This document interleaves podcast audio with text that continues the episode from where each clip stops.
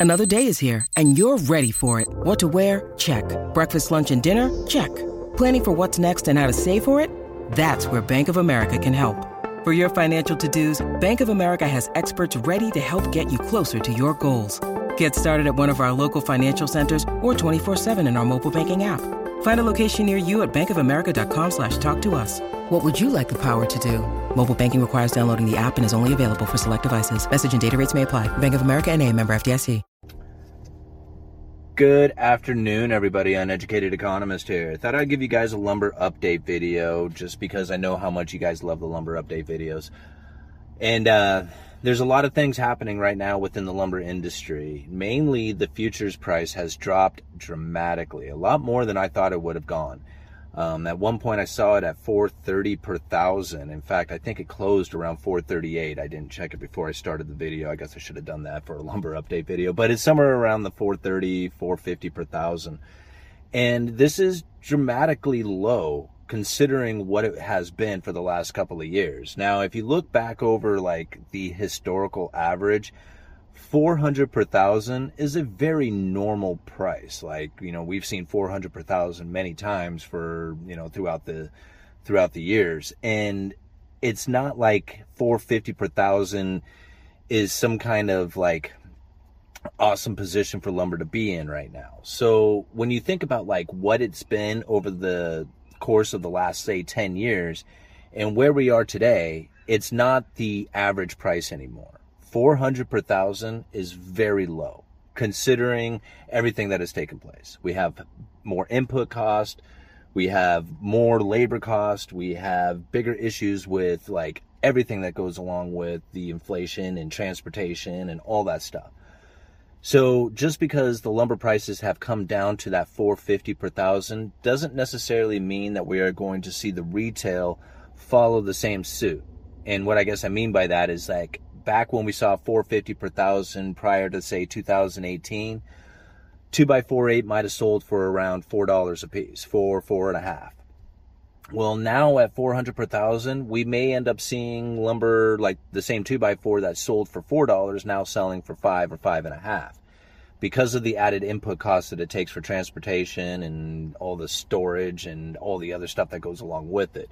And it's hard to believe about like storage, but yeah, time sitting is costing money and that adds more to the price of the lumber. Um, it's hard to understand that part, but yeah, that does add to it. So if there is faster transactions, more, more, um, what should I say, uh, inventory turnover, then you can actually see the prices dropping because of that, because of the amount of lumber that's moving through the system. When it sits stagnant, a lot of times the prices can't drop just simply because you can't turn that inventory over. So if you get stuck at high lumber prices, unless you can sell that lumber, you're not going to be able to buy in new lumber to drop the prices down. Does all that kind of make sense? Well, anyway. So, what can I predict for the future coming in? Right now, we have very low prices and the inventory levels are really starting to tighten up. And what I mean by that is that the mills are going to curtail development. And you can already see the reports of it taking place. In fact, I'll leave a I'll leave an article down in the description that's talking about how Canfor or Canfor, is uh, curtailing development until I believe the end of the year. So like they are shutting down some of their BC mills for months. Like they they're not going to be producing for quite some time. And it's not a surprise when you see the prices drop as low as they do to find that these British Columbia mills start curtailing development. These are high cost, high output producers. And so even though there is mills out there that can produce lumber at less cost, so like the input cost going into the mills, like say even here in Oregon or Washington, it may be cheaper and the amount of lumber that we produce could be sold for the same amount when it comes to the British Columbia area, they are high producers, high cost, high output. So the things that happen in the British Columbia area, the rest of the lumber markets are going to feel the impact from that. So even though like our mills here in the United States may not have the same issues that the British Columbia mills will have, whatever happens up there will impact the rest of the rest of the lumber market. And when we think about like wildfires, when we think about those bug infestations that had taken place, when we think about all the things that had happened over the course of the last few years, British Columbia is the place that you must keep an eye on if you want to know what's going to happen inside of the lumber industry. So, watching the mills up there in British Columbia start to curtail development, that is going to be a telling sign for what we are going to experience throughout the rest of the lumber industries. It would not surprise me if the lumber continues to stay down that we would find even more mills curtailing development, even ones here in the United States. Now, these high cost producers up there in the British Columbia area, when the stumpage fees goes up, this is really where the problem starts to exist because those stumpage fees is something that the Canadian government puts on the the timber industry. So like if you are going to cut a tree down and sell it to the mill, the government gets a little piece of that, right? They're going to charge you for that. And that's called the stumpage fee. Now this stumpage fee, when they start increasing that that fee, that's the input cost going into the mill. And because these British Columbia mills up there, these BC mills are high cost, high output, if those stumpage fees goes up, that cost going into the mill, that's less profit going out, those high producers, that's when they start curtailing development. Now, it was real easy for the government to increase the stumpage fee when lumber was selling for a dramatically high price. They were looking at the lumber mills and saying, hey, you guys are making a lot of money off of this. We're going to increase the stumpage fees because obviously you're making a killing out of this. But they adjust these things like every six months. So here they were looking six months ago at high lumber prices. They adjust the stumpage fees, but now here we have lumber prices back at 400 per thousand, 450 per thousand. The mills are getting charged higher prices for the lumber for the lum, for gee whiz, for the logs coming in, and they're getting less profit as it goes out. That's the problem. So how long can that last for? Well, it can last for quite some time, and that's why I imagine we're seeing Canfor curtailing the development at the rate that they are, or at the scale that they are, or for the length of time that they really are. That's how I should say it. Gee whiz, guys, I'm a little babbly this afternoon after coming off of work. Okay. So, what do I see happening for the future here? Well, I see that there's going to be a slowdown taking place in the building industry. We can see that from the building permits, you know, the building issuance and how much traffic I'm seeing personally within the lumberyard that I work at. Now, what I find very interesting is that the retail customer is starting to make their presence again. And this is something that I hadn't seen like most of the summer. Retail was not there, like just the walk-in customer, the what I refer to as the weekend warrior. They're not like a contractor or a builder or something like that. They're just, you know, somebody who's going to be building a deck over the over the weekend and you know that's their you know that's their weekend project or something but we're finding a lot more of those type of customers coming in.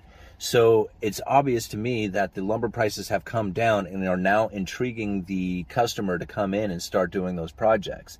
I've called this like project delaying fatigue right? They are just tired of waiting. They're tired of waiting for the prices to come down. They're tired of all those lead times.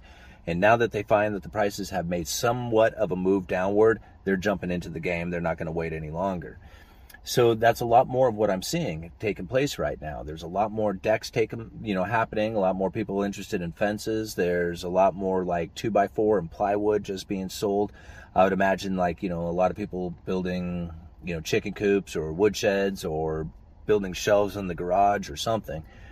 But you know when you think about it, like plywood was at eighty dollars a sheet. Now it's at thirty four dollars a sheet two by fours were 1350 now they're at like 525 or something. And there's people who are telling me they're sending me reports that they are finding lumber much cheaper than what i'm even selling it for. And that doesn't surprise me. I mean i'm out here on the coast. If you get closer to the distribution hubs you're going to find that the lumber prices are probably be a lot less then.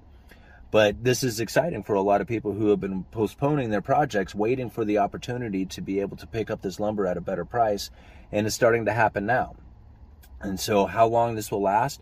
Probably not very long. If we have places like, you know, mills like Canfor shutting down production, it's only going to be a matter of time before that inventory tightens up and the prices start to move back up.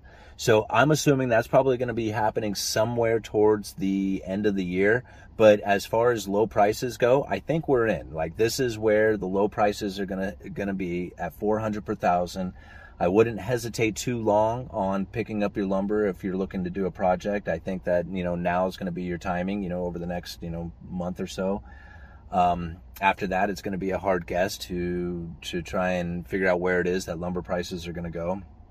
Um, even if we saw a dramatic downturn in prices, generally, unless that lumber yard or the distributor that you are working with, unless they have a high turnover, even a dramatic drop in lumber prices doesn't necessarily reflect into the retail until it stays down for a significant amount of time. So, like I said, we're here at 400 per thousand. We've been here for a little while.